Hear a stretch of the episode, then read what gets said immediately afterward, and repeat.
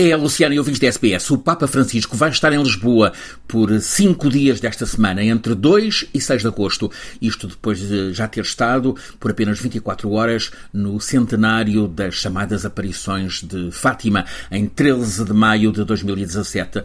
São cinco dias eh, com agenda intensa do Papa em Portugal, dominada pelo encontro na Jornada Mundial de Juventude, JMJ, com jovens que estão a chegar a Lisboa vindos de todo o mundo. Está anunciada a presença de mais de um milhão de jovens nestas jornadas que decorrem numa cidade cuja população residente é metade daquele número de visitantes. Eh, na zona envolvente de Lisboa há cerca de 2 milhões de residentes, mas na capital, na cidade capital, Lisboa, apenas 550 mil. A população vai dobrar ou mais. Muitos desses peregrinos já chegaram e estão por todo o lado, em Lisboa e à volta, com as camisolas amarelas que são símbolo de participante nas jornadas. As escolas da região estão transformadas em hostels para acolhimento gratuito de tantos peregrinos. Nunca esteve em Lisboa tanta gente ao mesmo tempo. Há uma complexa organização que está montada para garantir que tudo funciona com eficiência zona central de Lisboa, chamada uh, Baixa, zona da Avenida Liberdade, fica fechada ao trânsito automóvel. Essa zona central, no topo da Avenida da Liberdade, incluindo a Praça do Marquês de Pombal e o Parque Eduardo VII, é palco da primeira grande cerimónia de boas-vindas uh, desta uh, visita do Papa. Ao mesmo tempo, um vasto parque foi especialmente criado na zona oriental de Lisboa, junto ao que foi a Expo 98. É o lugar maior das celebrações, incluindo incluindo a grande vigília final no próximo fim de semana. Está criada uma rede especial de transportes a funcionar noite e dia. Há corredores para assegurar abastecimento extra aos supermercados pela noite fora. Também está instalado um enorme reforço de combustível no aeroporto de Lisboa, onde fica centralizada a ponta aérea que traz jovens peregrinos de todo o mundo. Há centenas de voos especiais anunciados. Só de Itália chegam 80 mil peregrinos. Admite-se que de Espanha sejam 200 mil. Estão a chegar muitos de vários países da Ásia, Hong Kong e Filipinas serão as maiores delegações do Oriente, também de praticamente todos os países de África, igualmente dezenas de milhares de jovens das Américas, eh, por um lado do Brasil, da Argentina e da Colômbia, por outro dos Estados Unidos e do México. Esta Jornada Mundial da Juventude tem a marca do pontificado do Papa Francisco.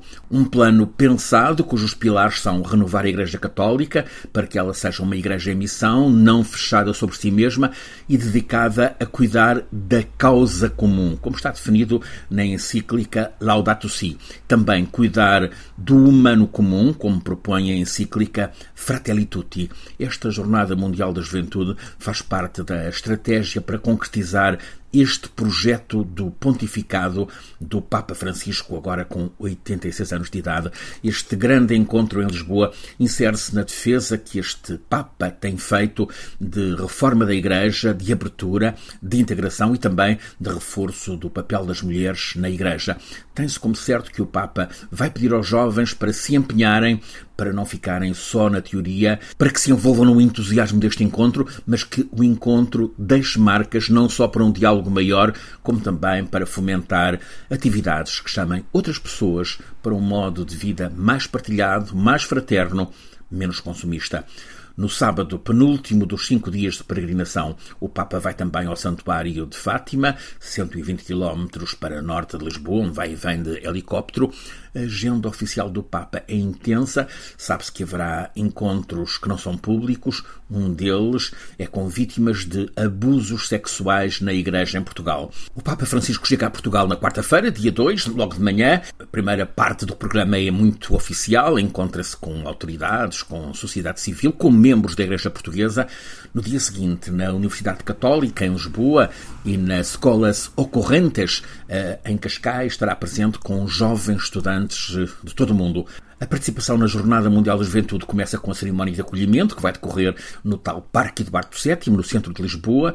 Depois, eh, sexta-feira, o Papa vai aos terreiros de Belém, junto ao Mosteiro dos Jerónimos. Aí participa numa cerimónia de confissão de jovens, de onde segue para o bairro da Serafina, tem um almoço com jovens, o dia vai terminar com a Via Sacra, outra vez no Parque Eduardo VII. Sábado, dia 5, reza com jovens doentes e presos, na Capelinha das Aparições, no Santuário de Fátima.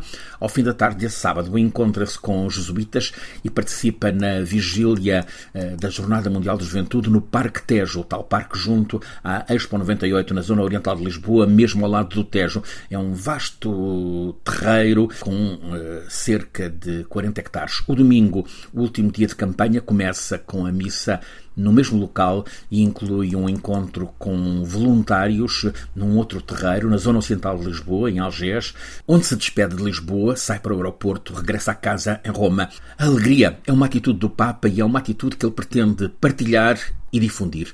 No próximo domingo, dia 6, se verá se essa alegria e a transformação do mundo e da Igreja ficam como marca de facto destes dias Jornada Mundial de Juventude, promovida pelo Papa em Lisboa. Francisco Sena Santos, a SBS a acompanhar esta imensa manifestação religiosa, Jornada Mundial da Juventude, em Lisboa.